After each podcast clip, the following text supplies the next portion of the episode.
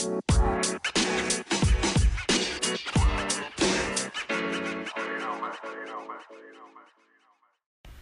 and welcome to episode 59 of the Batflip Crazy podcast, where you'll always find enthusiastic, data driven fantasy baseball analysis and strategy. I am your host, Toby. Today I'm going to be doing the first half of the first based preview. I was planning to record the whole thing, but uh, when I was recording it, I didn't realize that the recorder had turned off uh, 11 players uh, before. so I had gotten all the way down towards the end and um, uh, and had not recorded 11 players. So, oh well. Uh, so now I'm splitting it uh, into two shows. Um, so be on the lookout for that in the upcoming days. Uh, the first half of the first base preview and the second half will look at some projections for the top half of first baseman, folks who look like they're good values and others who don't. Uh, who looks like the vi- biggest value, you may ask? You'll actually have to wait until the second half of the preview to find out. Sorry, that was mean. Um, so the preview should start to come out regularly now. I haven't been able to record uh, for the past little bit. Uh, as folks who listen to the podcast know, my family recently moved from Washington to California uh, to be closer uh, to uh, to family um, who lives in the area. It seems like a while ago, but it's been a couple weeks now. One of the reasons it feels so long is I've been attending to some personal matters. Uh, this is the, the sad part of the podcast. About six years ago, my dad was diagnosed with an aggressive form of Parkinson's, and the disease has slowly been eroding his quality of life ever since. It didn't stop him from enjoying life, spending time with his grandkids, and he never complained about the disease. Over the last few months, his condition had worsened, uh, and he passed away peacefully on Valentine's Day, surrounded by family. It's been a hard week for me and my family, but I also feel so fortunate we were able to spend my dad's final days with him, share some special moments as a family, and that he passed away peacefully. This week has also been a week of reflection for me, for me uh, about my dad, the memories we shared, and the impact he's had on me. At this point, you're probably thinking, oh man, this is heavy. When does the first base preview start? Uh, but for me, uh, baseball and my dad are synonymous. I grew up in a baseball family. My dad was the coach of our high school team, and I spent plenty of time on baseball fields and in cars on trips to games and tournaments. Not surprising to folks who know me best or to, to folks who listen to this podcast, uh, his players even nicknamed me Mouth because I talk so much. In my first baby photos, I'm wearing a backwards hat and holding a baseball. All my siblings played the game, and my youngest brother played throughout college and now runs a nonprofit with the goal of increasing access to college baseball for high school players. My dad played Strat-O-Matic baseball before I knew what fantasy baseball was, and it probably launched my passion for baseball card uh, board games and eventually my love of launch angles, exit velocities, swinging strikes, and O swing. My dad loved the Red Sox and watched virtually every game from the day we got DirecTV when I was in high school until the last game he watched the Red Sox winning their fourth World Series in his lifetime. Among the many lessons he taught me was that if you yelled loud enough at the TV, the players would probably hear you. I lived in Boston when the Red Sox won their first World Series, and the second Keith Foulke flipped the ball to Doug Mientkiewicz, I picked up the phone and called my dad. It was special to hear his excitement on the other line, years of loyalty repaid. And that excitement is one of the things I'll remember most. Whether it was baseball, coffee, donuts, seeing wildlife on a walk with my mom in his adopted hometown of Sitka, Alaska. He loved the things he loved, and he shared that love with me. So the next time you hear me yelling into the microphone about a player's incredible plate discipline or enthusiastically extolling the virtues of Alex Bregman's underlying skills, you have Tony Gavon to thank. Thanks for everything, Dad. You can follow me on Twitter at BatFlipCrazy, Instagram at BatFlipCrazy, Facebook at Batflip Crazy Fantasy, YouTube, just search for Batflip Crazy, and the blog is batflipcrazy.com. Thanks to everybody for listening and for giving me the opportunity to share the love my dad gave to me with all of you. I hope you enjoy the first half of the first base preview. Let's get this party started.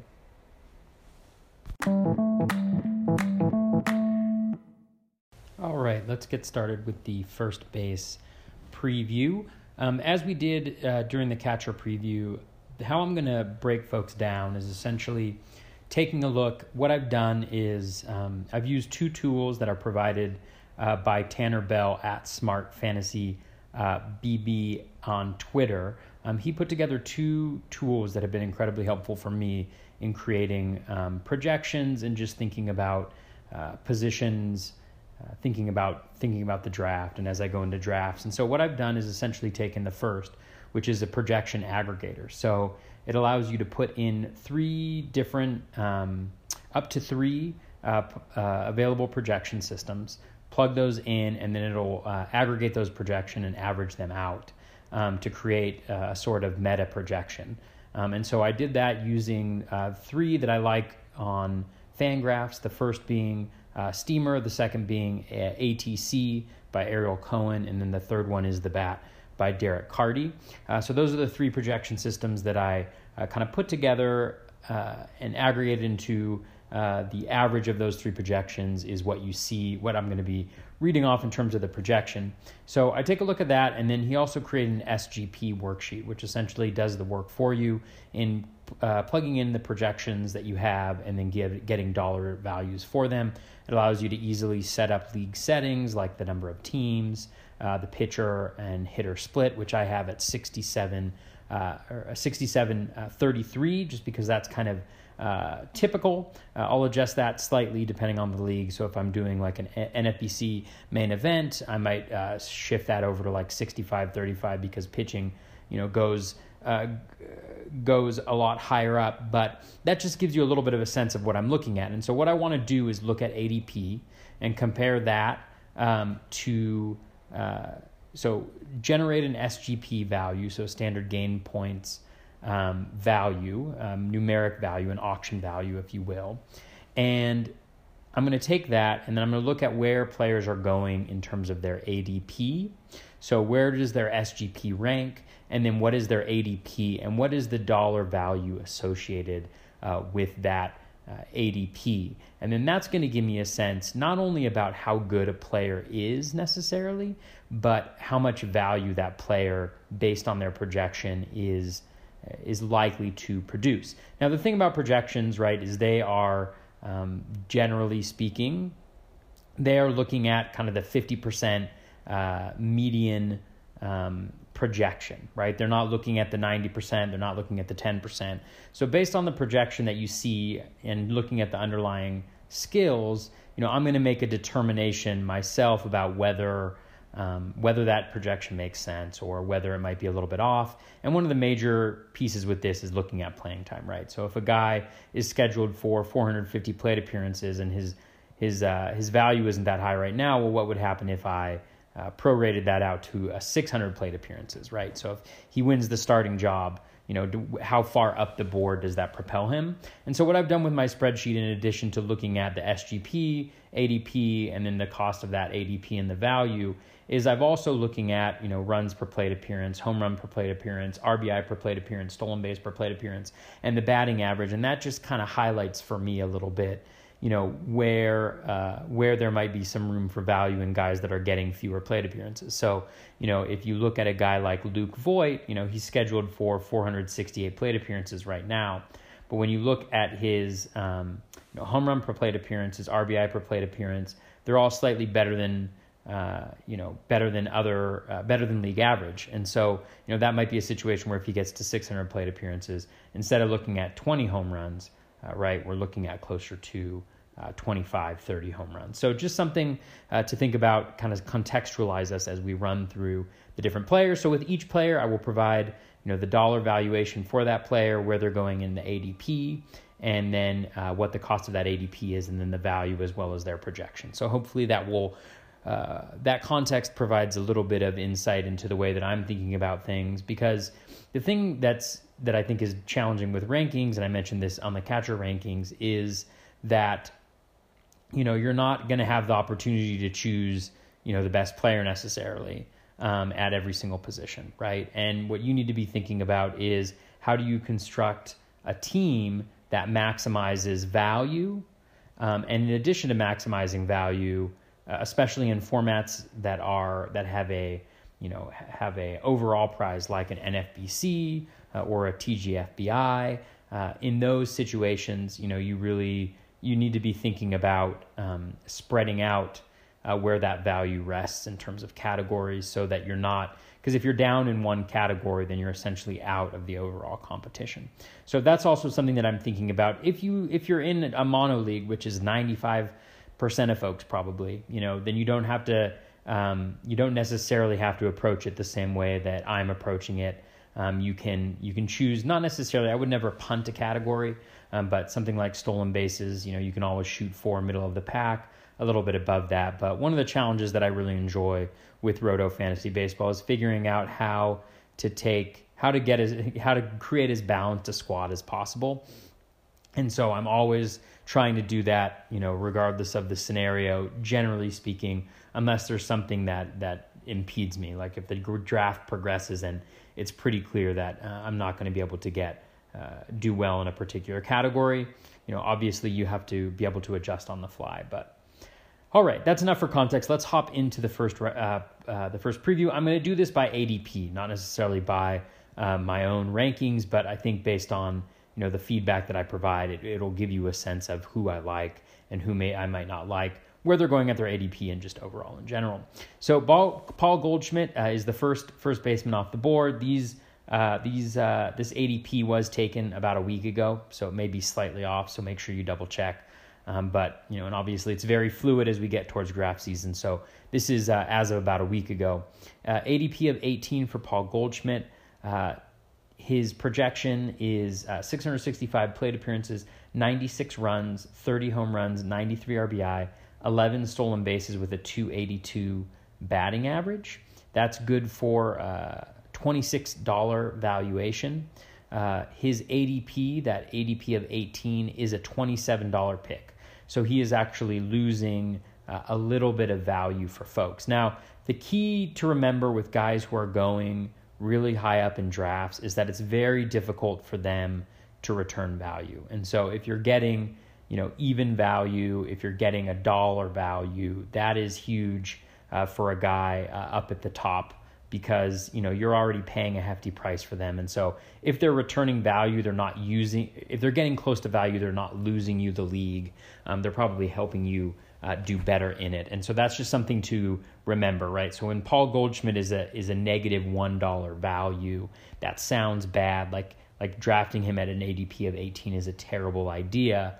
But there's a lot of there's other players who you know are are are going to hurt you a little bit more in terms of value. And again, at the top of the draft, especially after you get past really Trout and Betts, you know you're looking at a lot of guys with very similar uh, valuations. And so the question is, how do you construct a team that gives you flexibility later on in the draft, or you know that that addresses some scarcity in terms of um, in terms of categories uh, early on in the draft. So Paul Goldschmidt, that twenty six dollar uh, valuation, twenty seven dollar uh, pick. Uh, for him, you know, overall, I like Goldschmidt. I think the St. Louis Cardinals situation is a good one for him should really help him out with RBI. It's not really beneficial to him in terms of uh, power. You know, obviously there was the humidor in Arizona, which hurt him a little bit last year. Uh, St. Louis is not a great hitter's ballpark, so just something to consider. I think the major reason why I don't, uh, why I have Freddie Freeman ahead of Paul Goldschmidt is, you know, the speed has been uh, eroding pretty quickly with Goldschmidt. Uh, the Cardinals are not necessarily notorious uh, for giving the green light in terms of stolen bases. He's going to be hitting in the middle of that lineup, uh, and he's going to have some guys behind him, uh, potentially Marcell Ozuna, Yadier Molina, uh, you know, Jose Martinez potentially, you know, where you know they have some extra base uh, power, and so you know whether he's going to get the green light or not, we don't know. But the numbers in terms of the stolen bases have been going down. I believe he had eight last year. So that's just something to consider. One of the reasons why, even with the 11 stolen base protection, I, I don't necessarily think he's going to hit that number. Uh, and I like Freddie Freeman's batting average, which we'll get to in a, in a second. So Freddie Freeman, so that's that's Paul Goldschmidt. Again, you know the profile is very safe. Uh, it's solid. Um, he's solid at the beginning of the second round, really anywhere in the second round. I think for Goldschmidt, it's just a matter of how you want to build your team. Again, I would not count on him necessarily for uh, stolen bases. I think that would be the big thing that I would caution folks on. Uh, thinking back to the days when Goldschmidt stole, you know, uh, 32 and I think 18 bases. You know, I think those days are long gone. Freddie Freeman, uh, ADP of 20, so going right after Goldschmidt. And you know, if you listen to every single preview you listen to, they're going to tell you, you know, that that Freeman and Goldschmidt are so close in terms of their you know value. It's really a question of which player you like more and how you want to start your team. Uh, Freeman's projection is 666 plate appearances, 94 runs, 27 home runs, 96 RBI, eight stolen bases, uh, with a 290, uh, 298 batting average, uh, 2978 batting average. That is uh, good for $26. Uh, going at his his ADP of 20, that's a $26 pick right there, and so he is you know, essentially meeting value. So um, again, you know, he's right about at value. The thing that I like about Freeman is I actually see a lot of room for growth. You know, he has three consecutive years of a batting average over 300. So the 290, uh, 298 projection is obviously one of the higher ones you're going to see from a batter, but I do think that there's room uh, for growth. You know, I think that's a cautious approach. Uh, the stolen bases also is a surprise. Freeman actually stole more bases last year uh, than Paul Goldschmidt did. I believe he had 11 last year to Paul Goldschmidt's eight. And so he even mentioned during spring training, and again, anything that you hear during pre- spring training, uh, outside of a few factors uh, like velocity, uh, like launch angle, um, things of that nature. Um, you know, Freddie Freeman um, mentioned that he wanted to steal uh, 15 stolen bases. So, you know, take that with a grain of salt, but at least it's in his mind that stealing um, is something that he wants to continue to do. The lineup is really in flux in Atlanta. You know, folks are speculating, you know, is Acuna going to bat first? Is Acuna going to bat uh, cleanup? I think if he bats first, that's additional RBI opportunities for Freeman. I think if he bats uh, fourth, that's additional runs uh, for Freeman. So either way, I think you're going to get close to 200 uh, runs and RBI combined if you get a full season for Freeman. He's my number one first baseman. Uh, a guy that I like a lot going uh, high in drafts who had a who had an off year last year is Anthony Rizzo. His ADP is currently 39. His projection is 658, 92 runs, 29 home runs, 95 RBI, seven stolen bases with a 281 batting average. So actually a very similar uh, projection uh, to uh, our friend Paul Goldschmidt. Um, you know the the major difference there is the stolen bases, and again, you know I, I don't necessarily agree that that Goldschmidt's going to steal double digit bases. Uh, Rizzo is a guy, so that's a twenty three dollar value. Uh, that projection, and he's going at 39, which is a $22 pick. So you're actually gaining value um, based on the projection right now for Rizzo, which I think is really nice. Uh, Rizzo is an example, I think, of recency bias and the impact of injuries. Last year, he did have a bad back. He was uh, he really started to round into form in the second half. His power was down a little bit, um, and some of the metrics were down in that respect. But I think a lot of that had to do with the back injury. Uh, he actually uh, struck out uh, less um, than he had in any previous season. There was some lack of luck in terms of his uh, expected average according to XStats. And so I think, you know, from a batting average perspective, relatively speaking, from a power perspective, and especially from a counting stats perspective, I think you can really look for uh, Rizzo to um, get back to where he has been uh, previously. He was super unlucky from a runs perspective. He always has a great OBP.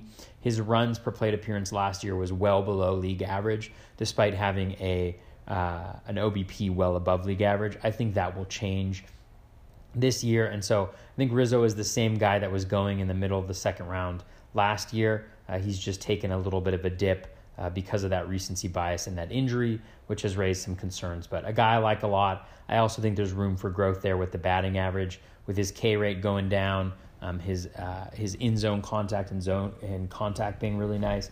I think there's some uh, uh, some really good um, you know, opportunity there for Rizzo. And he's a guy, if I'm drafting kind of in the middle of the third round, I'm definitely looking to target, potentially even at the at the beginning of the first round, because as we'll see as we go through um, uh, as we go through the position, is pretty quickly uh, first base drops off. There's there's some elite talent at the top, but it gets pretty murky pretty quick. a lot of guys with very similar stat lines. And so, if if you can, I think Rizzo uh, is a really nice guy in the third round.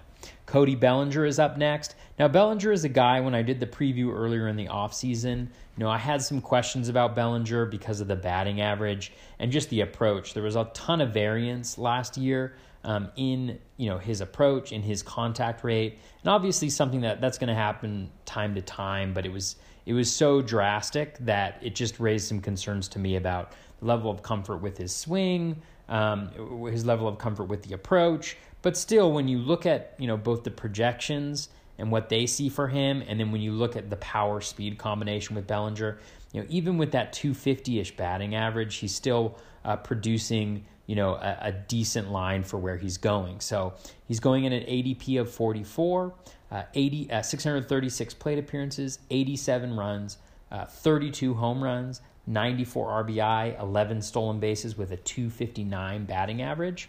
Uh, so pretty balanced overall right there. Uh, that's a $22 uh, profile uh, or projection for Bellinger. Um, he is, um, and that, that pick, number 44, is a $21 pick. Um, and so in, uh, in this situation, you are gaining a value of about $1 uh, based on the projection. Again, you know, right being right around value when you're going this high in drafts is is pretty solid. The the couple things that I would caution with the Bellinger uh, profile, the 32 home runs. Obviously, he's a young player, and so there's definitely room for growth, and that's certainly a possibility um, for him uh, to happen. But you know, a lot of the power metrics took a pretty big step back last year, and so barring a increase in those you know underlying metrics, I do think that he might have a hard time hitting 30 home runs.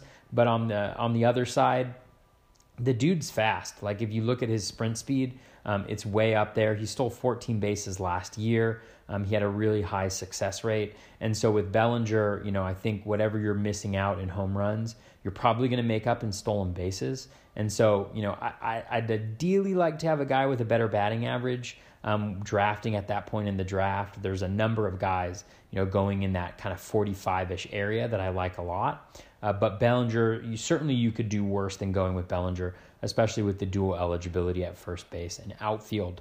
Uh, just a little heads up: my cat has joined the podcast.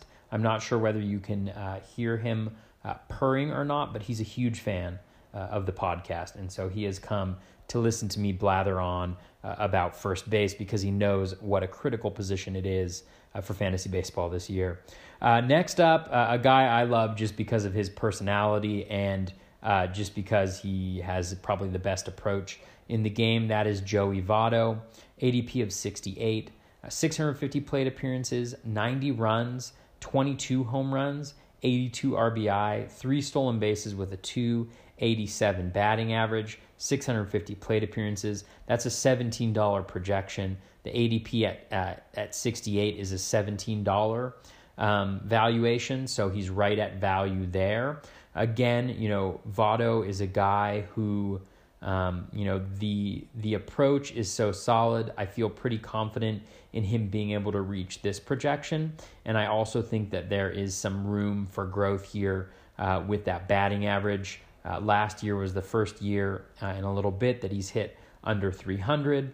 Uh, there wasn't much of a change in the underlying metrics in terms of contact uh, and plate approach. That's still very, very solid. He dealt with some injuries last year. I'm not going to project him for a, for any type of dramatic increase in home runs. I think the 22, 22 to 25 is a solid projection for Votto. Where I do think there's some room for growth is in the runs, um, and in particular the RBI at 82. If he continues to bat third in that lineup, I think it's a very underrated lineup.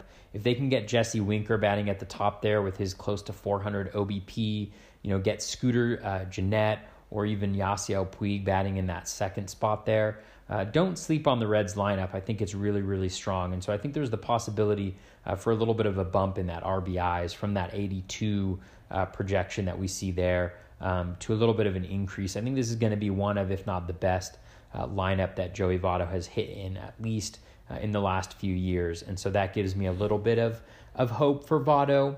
Um, you know, again, you know, we're going to get into a group of guys that doesn't have a ton of stolen bases.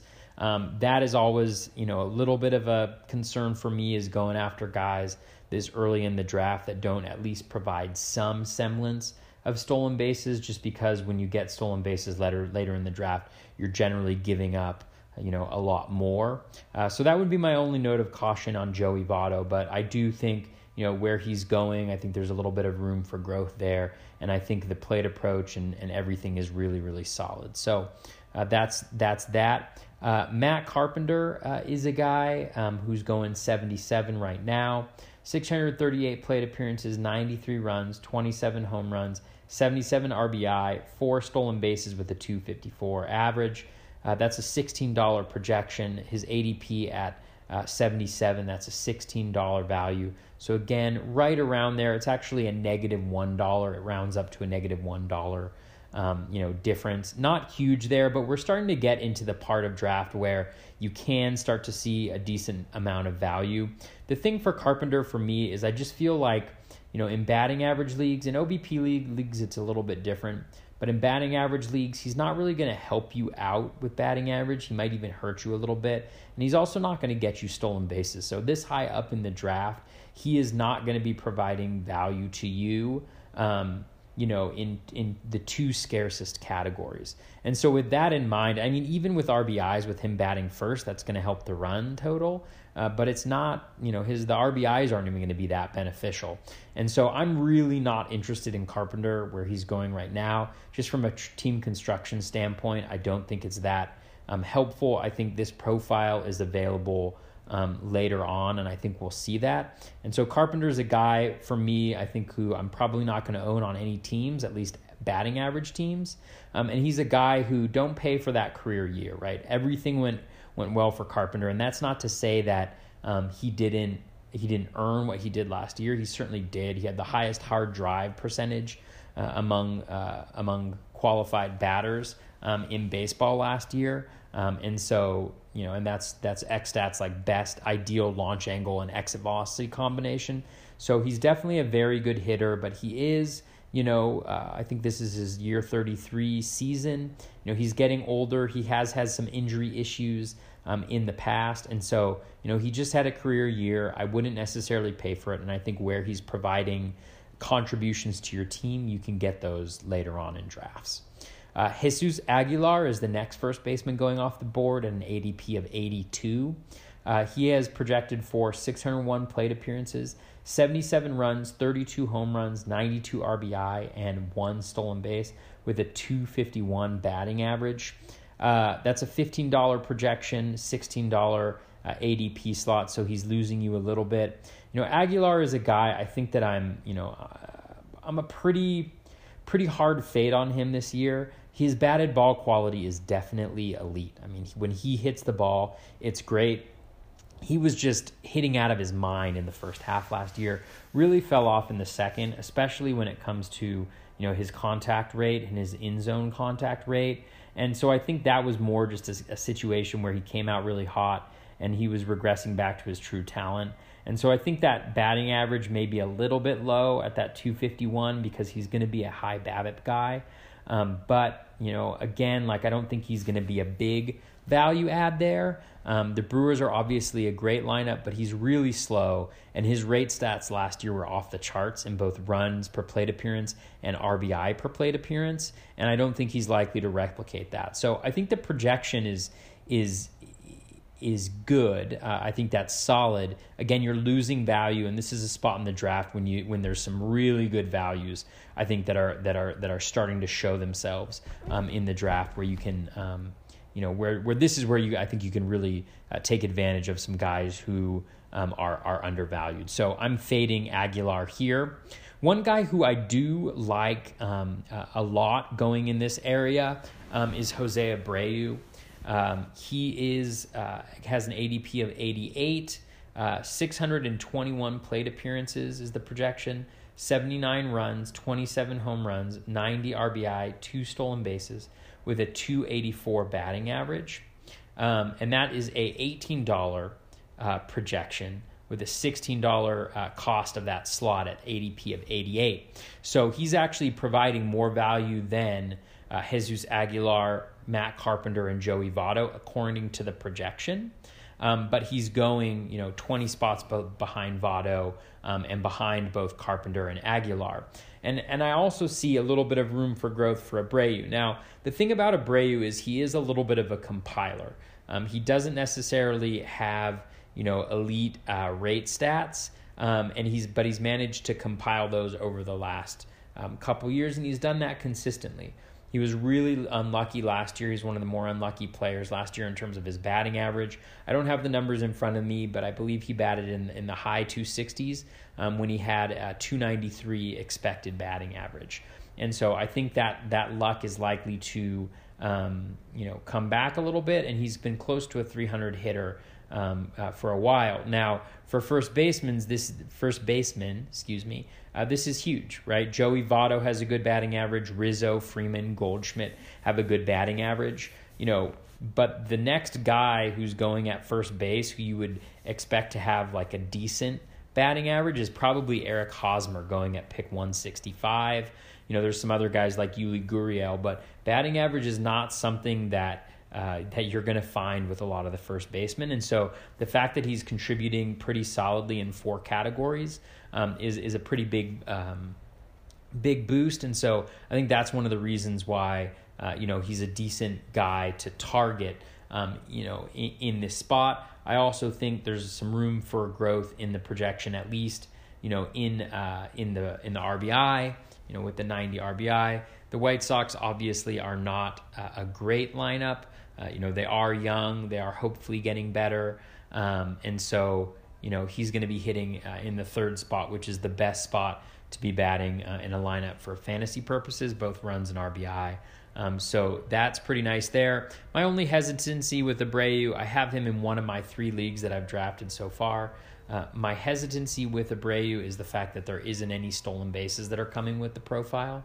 And so for me, I think that's one of the um, you know that's one of the few reasons why you know I, I might be hesitant to pull the trigger here. So depending on what your um, how your draft is rolling out, um, you know I think that or how you want to construct your team, how well you've addressed stolen bases early on. I think you know Abreu could be a really nice spot here, um, going at pick 88.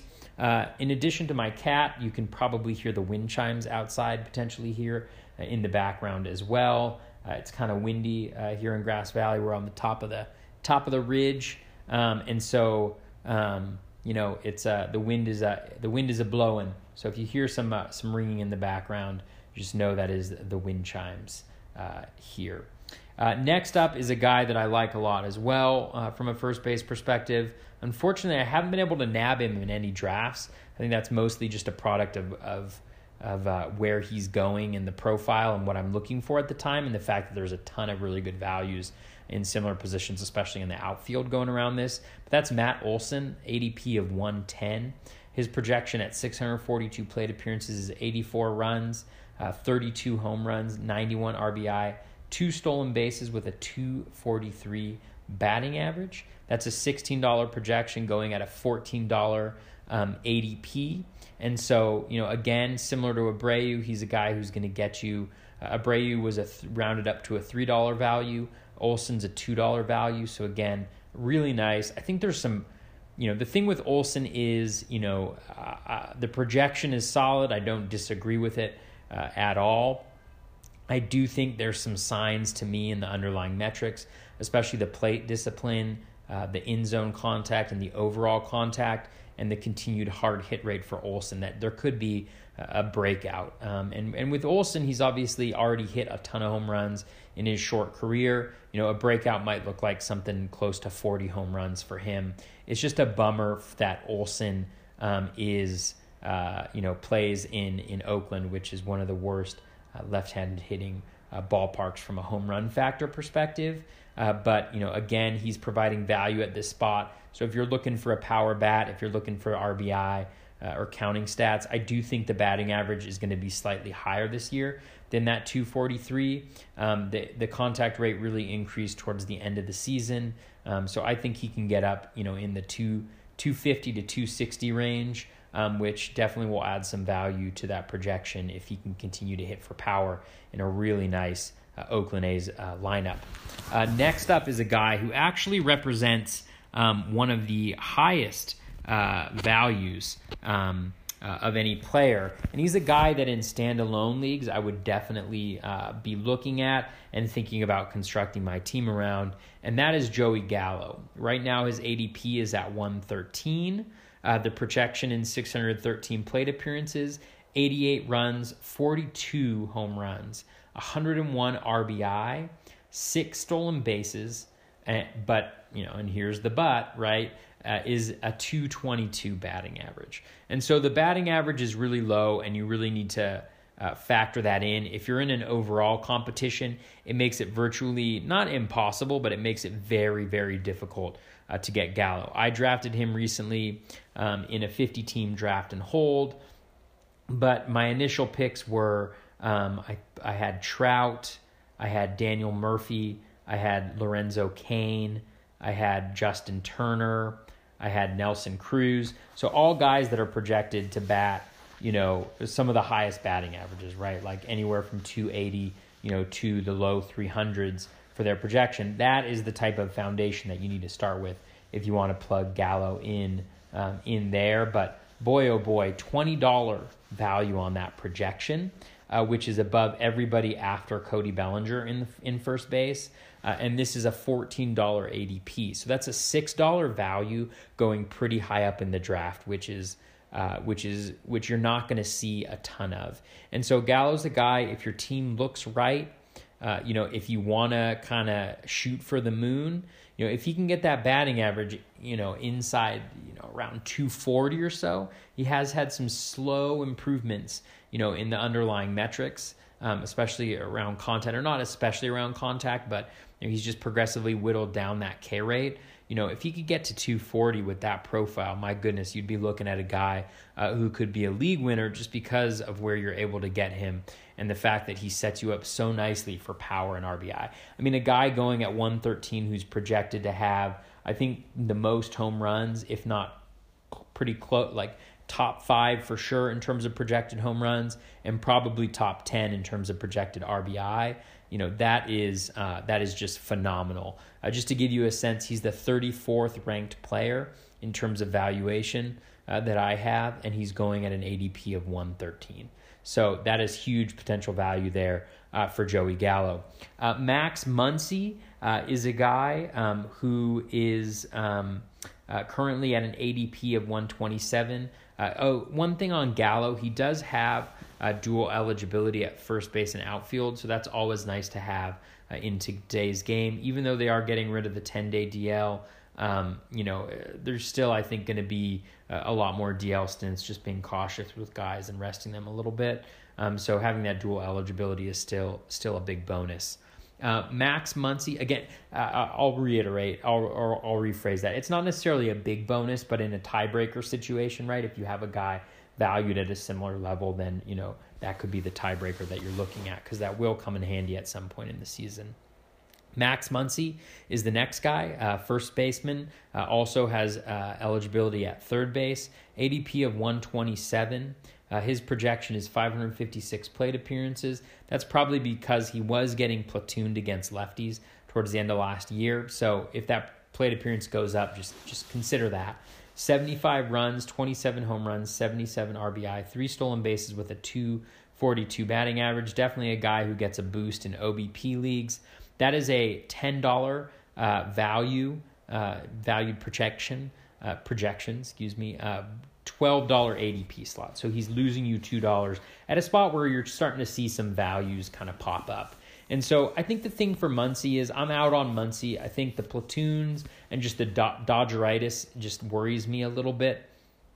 You know, the, the dual eligibility is interesting, especially since there are rumors that he may play second base and he'd be able to get eligibility there. That be, it might be really interesting because I really don't like the second base position this year.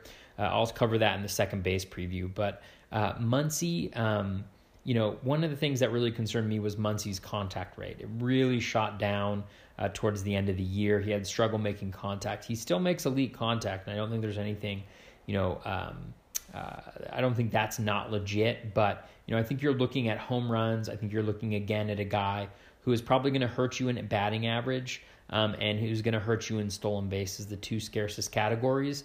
And around the 120 spot, there's some really nice outfielders going around this spot, like Aaron Hicks, uh, Michael Brantley, um, you know, guys like that um, who, you know, AJ Pollock, who I, I, don't necessarily like, but I definitely like him more than Muncy. You know, guys with just really nice kind of power speed or um, batting average um, help that they can provide. And so I'm fading Muncy here. I probably won't uh, add him, which is sad because I own him in a lot of places last year, and he's uh, he's one of my um, one of the guys I spotted. I guess that I I don't know if pride is the right word, but you know uh, I saw him pretty early on last year just because of the the barrel rate and some of the plate discipline uh, metrics and, and contact that he was showing, and so uh, I love Max Muncy. I always will. He helped me win a, a couple leagues last year. Next up, Edwin Encarnacion, ADP of 128. He's a guy whose whose ADP has really been fading uh, a little bit here.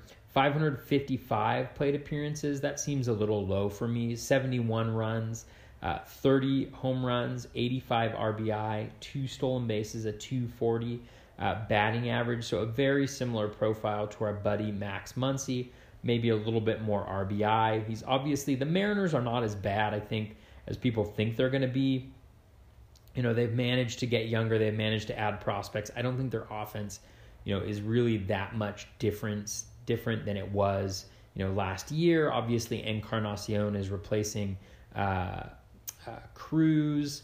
Uh, you have uh, Robinson Cano leaving, but Dee Gordon shifting over there. You have Haniger, you have Domingo Santana in there. Um, you know, so it's not a great lineup, but you know, Mitch Haniger but it's not it's not as bad as people people say. I think the major question with Encarnacion is he's he's he's potentially going to get traded this year. And so if he gets traded, is he an everyday regular? Where is he going? You know, some of that uncertainty, and that may be playing out with the 555 plate appearances. That is a $12 value uh, valued projection, $12 ADP slot, so he's right about even. You know, again, uh, a guy who I'm probably not going to have uh, I think in the first base preview that I did with Fantasy World Order with Pat from from FWO, you know, I think he had a really good point where you know he was point he was saying like you know the area where where he's le- he's least likely to help you out is batting average, and in the area where you're going to start to see, I think some regression, age related regression. You know, the power metrics look fine, but you know the contact maybe um, you know, going a little bit. He doesn't have much to give in terms of batting average before he becomes a liability. He's also not stealing bases, and again, he's going in an area where I think there's a lot of really good values in the draft. So I'm fading. I'm not necessarily fading, but I'm probably not going to own a ton of shares of Edwin unless he falls a little bit uh, further down than I expected. Now, a guy who actually is the least valuable player according to his projection, and a guy that I'm kind of off of. I really wanted to be into Jurickson Profar after the season that he had last year, but I just don't like some of the stuff that's going on below um, the surface. Uh, his uh, projection is 550 plate appearances, 68 runs, 16 home runs, 62 RBI, 8 stolen bases, uh, with a 258 batting average the concerns that I have with Profar, you know, number one, I think the park change. You know, park changes are, are maybe a little overrated, but his is pretty dramatic. Uh, going from uh, you know the Rangers, uh, what is it called, Globe Life Stadium, uh, one of the better hitter parks, to Oakland, which is one of the worst hitter parks, uh, especially for um, left-handed batters, which you know, Profar is going to see the majority of his bats left-handed. I'm pretty sure he's a switch hitter. Maybe I'm making that up.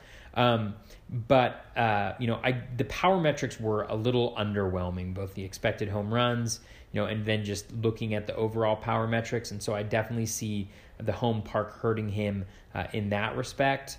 Um, I think he'll definitely get plate appearances uh, in Oakland, which will be really, really nice. Um, but you know he's not that fast. He had an 100% success rate in his stolen bases last year, you know, which is great. But you know whether or not that will continue or not, I don't know. And also Oakland uh, is the stole the least amount of bases last year. I think they had like fewer than Baltimore. I think they had like 35 stolen bases across the whole season. And so, especially in that lineup, you know, he's probably going to be batting, I would guess, like second, maybe towards the end of the lineup. I like him more actually towards the end of the lineup because if he's batting second, I don't think he's going to steal because you know he's going to have Matt Olson, he's going to have Khris Davis uh, batting after him, you know, some major mashers, and so stealing bases just doesn't make sense in front of those guys, and it doesn't align with the A's philosophy. So that's something to consider with with Profar. Uh, that projection that I shared, that's a seven dollar projection. Um, and a $12 ADP slot. So he's losing you $5 again at a space when you when there's an opportunity to get a lot of value. So Profar is a guy, you know, if you if you adjust up that those plate appearances, you know, the line looks a lot better and I think he may get there. Um, uh, but again, you know, I just the underlying skills are not something that I that I like. There's maybe a little bit of room for growth in batting average, but he's never had a high BABIP, and you know the batted ball quality is only kind of meh.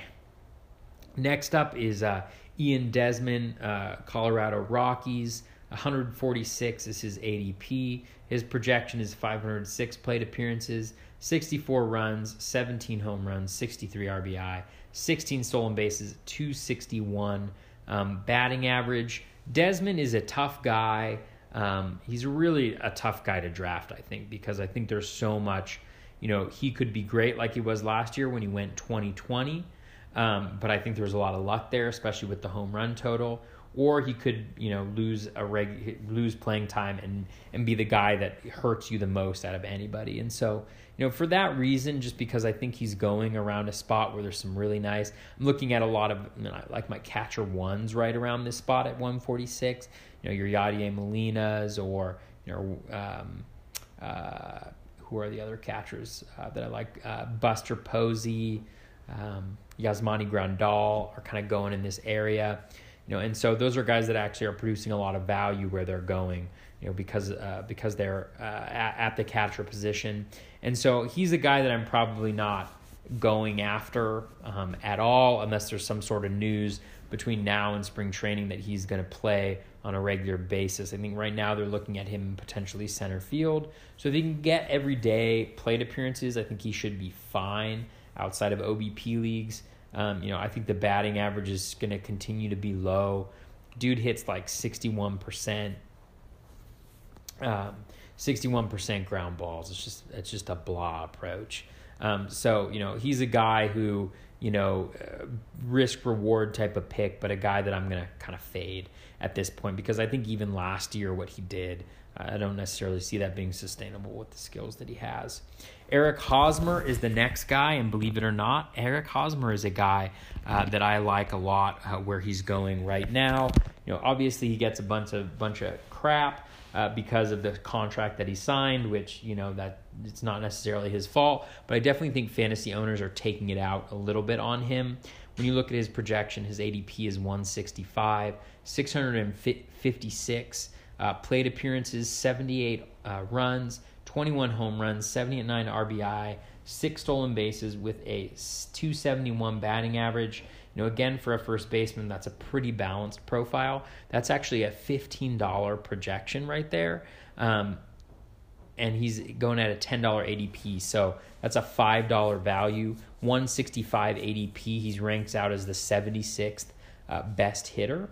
And so that's just something to, um, you know, to be cognizant of with, with Hosmer. I think, you know, if you miss out on the, the top end of first baseman, uh, and you decide that you don't necessarily want to go with an Abreu, an Olson, or a Gallo at that point in time, you know, I think Hosmer is a really nice kind of balanced profile that you can get where he's not going to hurt you in any categories necessarily. He's not going to help you. I think the floor is relatively low. You know, I think we saw the floor last year. I think his second year will be better. He's also going to have Manny Machado potentially batting behind him now uh, or in front of him, which should help his, his runs or RBIs at least a little bit. Um, you know, um, and, and, that's a young lineup that could take some strides this year. So Hosmer is a guy that I don't mind um, too much, and maybe a guy that ends up on quite a few of my teams uh, this year at first base. Miguel Cabrera, ADP of 173. He's fading pretty pretty quickly too. Uh, 554 plate appearances, 68 runs, 20 home runs, 74 RBI, one stolen base with a 283 batting average. That's an $11 uh, projection, a $10 uh, ADP slot, so he is producing one dollar of value. Uh, he's a big fade for me, Cabrera. I just don't believe in the health. Um, you know, and and a lot of the underlying metrics will have you believe that he is still a borderline elite hitter, and I just don't see it. I think you know his back, it, it's been back issues, and then major issue last year. I can't remember what it was, like a torn bicep or something, but you know, there's just a lot, and and he just doesn't strike me as a guy whose body is uh, is is aging very well um, at this point in time. So, you know, he's a guy that I'm going to fade uh, right here. Um, I think he hits a ton of ground balls, had a really hard time lifting the ball up in the air. You know, it might be worth just monitoring him in spring training to see if he's hitting the ball in the air. Um, you know, ground ball, uh, I believe it's it's they're called air outs um, in spring training, but kind of like the ground ball to air outs uh, percentage. Jeff Zimmerman has done some research on this, and this is actually a little bit sticky. So he might be a guy where you know see how he's doing in spring training. Is he hitting a lot of fly balls, or is he just you know smashing the ball into the ground? And that could give you some insight into what he might look like um, uh, this season.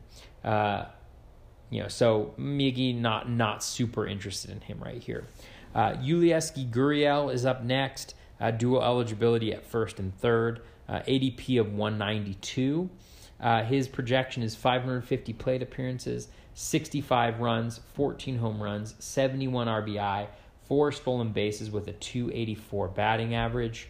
Again, one of these very few high batting average uh, first basemen. Um, that's a $9 uh, projection, $8 ADP slot, so getting you a little bit of value um, there. Gurriel's a guy that if I'm in batting average problems or if I'm in batting average trouble, you know, and I'm looking for maybe a corner infielder, you know, he's a guy that I'm looking at as a corner infielder. I think there's some, you know, room for growth in the profile. He started hitting more fly balls, so the power, you know, he's never been a big power guy at all, uh, but there may be a little bit of boost there coming. And then from an RBI perspective, if he's batting, you know, he's batted cleanup before uh, for quite a while in the Astros lineup. So if he's batting fifth, maybe even sixth in that lineup with the addition of Michael Brantley, you know, I think there's could be a potential for some really nice RBI, and he's just a solid overall uh, player at this position. Um, you know, but again, there are some better values. Um, speaking of which, you know, a guy that I do like a lot is Luke Voit uh, of the Yankees. You know, the projection is low, uh, the aggregate projection. And again, you know, I'm just taking these verbatim from um, Steamer, ATC, and uh, the Bat. You know, adding those together. Uh, and and the the reason why I'm doing that, and I'm not necessarily uh, kind of overlaying my own projection, is that you know the the guys who are doing this, the guys who are putting this together, you know I'm not going to be able to create projections that are better than they are, right? Um, and and where I can adapt is is via plate appearances, right? Is by modifying plate appearances or looking at where I might see some change in underlying skills that maybe aren't showing up in the projection that I disagree with. But you know, I don't want to share with all of you like a projection that I've created that I don't feel like is going to be as good. And so I think it's more helpful to kind of share the projection, share the plate appearances, and then maybe talk a little bit about where I might disagree. And this is one of the examples, right? So with with Luke Voit, the projection is 468 plate appearances, 61 runs, 20 home runs, 65 RBI, one stolen base with a 266 uh, batting average. That is a $6 projection, and this is an $8 ADP slot. Um, so he's actually losing $2 um, if you're just looking strictly at the projection. The thing with Voit for me is this is all offseason long we've been hearing about all these different players that they're going to bring in. You know, Manny Machado, they're going to trade for Carlos Santana. You know, they're going to do all of these things that's going to push Luke Voit out of playing time. But here we are in spring training and who is the starting first baseman for the Yankees right now? It's Luke Voit. And when you look at the underlying metrics last year, obviously there was some luck, right? He's not going to hit, you know, over 300 and hit a home run every five times he's up or whatever, every 10 times he's up. You know, that's not going to continue. It's there's going to be some regression there. But some of the skills were just off the charts. I mean, his barrels per plate appearance was the highest of any hitter um, with uh, with at least 100 batted balls. That's something. He had the hard, highest hard drive rate of anybody um, via XStats of anybody who, um, you know, uh, of any player with 100 balls in play. And so he's a guy who just was making elite batted ball quality. He's in an ideal position with the Yankees because there isn't going to be a ton of pressure on him. He's going to bat towards the end of the lineup. It's a super deep lineup. You know, super deep. So I think he's going to have op- opportunities, especially for RBI. Uh, the park is ideal, you know, for for Voit who can hit uh, for power um, to all fields, and you know, and and there's nothing in the underlying skills that's too concerning. I mean, his his his contact rate is slightly below league average, but you'd expect that for a power hitter. Um, and it, again, you know, we're talking about an ADP of 192 here. Uh, you know, and um, you know the the the plate discipline is is right around league average, maybe slightly better. Um, and you know he doesn't he hits uh, plenty of fly balls, and so I think there's no reason to believe that you know if given the opportunity he's not going to contribute um, something. And I think the Yankees, by not going out and getting somebody else, are making it pretty clear that, at least at this point, that they see Voit as their starting first baseman, and that brings with it a ton of value. So I could see Voit um, getting 600 plate appearances uh, and putting up a line, you know, that looks something like, you know, 75, uh, 30, uh, 85, you know, with a 270, 275 batting average you know, and that is going to be, you know, uh, that's going to be, I think, pretty valuable, right? That could push him up, you know, into the, you know, $15 range in terms of what he might be able to produce. And that's pretty similar to Jesus Aguilar. In fact, I think they have very similar profiles. Um, Voit's may, Aguilar obviously has the better situation, batting probably, you know, fifth and in that really nice Brewers lineup. But um, Voit, uh, you know, even the batting ball quality for Voit thus far in his career uh, has been better, and I think there's some some nicer uh, plate skills um, for Voit. So uh, Voit's a guy that I that I hopefully will have in at least a couple couple drafts. Carlos Santana is ex, is up next. Uh, you know, Mr. Reliable, um, who's always producing value. Uh, 197 ADP. The plate appearances is at six 634 with 83 runs, 24 home runs, 81 RBI three stolen bases and a 250 batting average. Like I, he's just like almost guaranteed, you know, barring injury, right? Like 80, 20, 80. Just like bank on it. And I think last year was about as low as he's going to get in terms of batting average. Uh, he had a much higher expected batting average. Um, you know, he doesn't strike out a lot. The BABIP was very low. You know, the batted ball quality isn't great for BABIP because he hits a ton of fly balls and the infield fly balls went up a little bit. Uh, but, you know, just a really stable force. He's going to be batting cleanup uh, in the, for the Indians behind Lindor and Ramirez, and that's that I think will be really really nice. Uh, the projections have him as a thirteen dollar player, eight dollar draft slot, so five dollars worth of value there for Santana. You know, which is uh, which is really nice uh, this late on in drafts.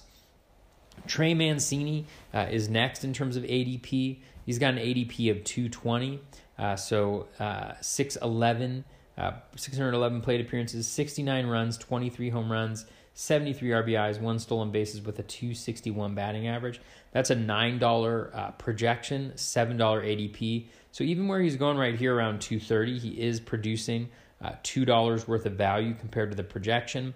Uh, Mancini is a guy who I haven't been getting. You know, he might be a nice draft and hold guy with the first base and outfield um, eligibility, dual eligibility. Um, you know, the one thing that's very intriguing to me about Mancini is he's managed to hit, you know, over 20 home runs uh, in two consecutive years, despite having a very high ground ball rate. So if he can make some adjustments there, especially with a new regime and with the Orioles, that might be helpful. He does hit the ball really hard in the air. He's got a really nice um, barrels per plate appearance. Um, I believe it's around seven, maybe maybe even eight uh, barrels per plate appearance, so well above league average. Um, and so you know he's going to get play, plenty of at bats. He's going to be in the middle of that lineup, and so he might actually be a guy who produces a little bit of value um, if you can if you can cushion in the last. You know, there's not going to be stolen bases. Uh, the counting stats might not be terrific. Um, I think you know he's he is a he is a decent guy here. I don't think he gets a lot of love at 220, but um, you know the the projection ha- projections have him as the 125th uh, ranked hitter. So take that for what it's worth. Uh, one guy who is producing a decent amount of value is Justin Smoak uh, with an ADP of 229, 605 plate appearances, 76 runs, uh, 28 home runs, 80 RBI, one stolen base with a 244 uh, batting average. Um, you know, the batting average isn't great, the stolen bases aren't great, but that middle there 76, 28, and 80 uh, is really nice, batting in the middle of the Blue Jays lineup. That's an $11 projection at a $7 ADP, so a $4 value. So really nice right there, especially in OBP leagues. He's a he's a great uh, target because he walks a ton. And so that batting average uh, slash OBP becomes about league average, if not better. Um, and so stolen base is really the only area where he's hit, hurting you. You know, he definitely took a step back last year, uh, but the underlying metrics weren't terrible. Um, and so he's been a consistent presence uh, with the Blue Jays in the middle of that lineup. And so, you know, um, you know, there's no reason to see him losing playing time right now. Um, and so, you know, he's a guy who, as a corner infielder, if you're looking for power, uh, you could do a lot worse than that. ADP of 230 is Jose Martinez. Um, you know, the projection, again, this is another plate appearance projection 429, 52 runs, 13 home runs, 54 RBI, two stolen bases with a 288 batting average. Great source of late batting average. And if he falls into, you know, if he can get to 600 plate appearances, I believe he just got to that this year. You know, he put together a really nice line, really nice OBP, really nice batting average. Not a ton of power because he's another high ground ball guy, but an overall really solid approach and dual eligibility at first base and outfield. So he's a guy, $2 value for that projection at a $7 ADP. You know, he's a guy who may be worth uh, taking a little bit of a risk on, especially if you need batting average, and hoping that he finds his way into a starting job in the outfield. The only challenge is that with Paul Goldschmidt playing first base, you know, that's really his only opportunity. And it doesn't look like he's going to get traded anywhere to be their DH. And so, you know, that's just something he's falling pretty far. He was actually available in uh, my uh, draft champions league with a two at, at, at pick 255 and if it was any other draft i would have i would have gone with him but um, it's a draft and hold and i only had two closers and so ended up drafting brad boxberger which i was like you know already uh, regretting uh, pretty pretty heavily. Just I hate drafting, hate drafting closers. Um, you know, and so I think in a in a regular format where there isn't such a premium on getting guys who might have access to saves right away, I definitely would have gone with Jose Martinez in that in that situation. Next up, uh, Marwin Gonzalez, ADP of 234. Obviously, huge question marks around where he's going to play, and where he's going to play is going to dictate at bats. Um, the project the projection that I have 549 plate appearances, 63 runs, 17 home runs, 66 RBI, six stolen bases, a 260 batting average. That's a $6 projection at a $7 ADP.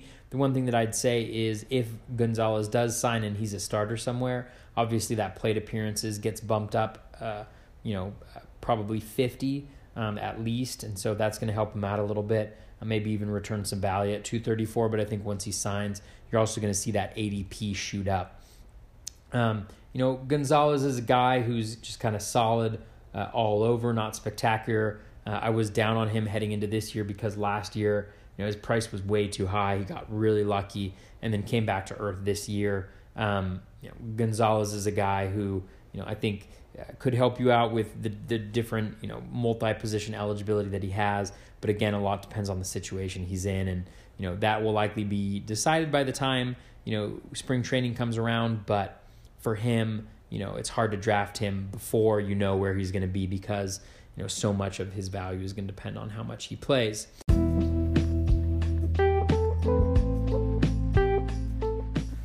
That's going to wrap us up for episode 59 of the Batflip Crazy podcast. Thank you so much for listening. Be on the lookout for part two of the first base preview in the next day or so. As always, you can reach me on Twitter at BatFlipCrazy. That's the best place to connect uh, and chat.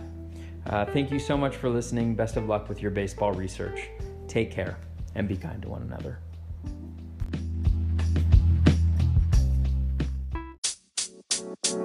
you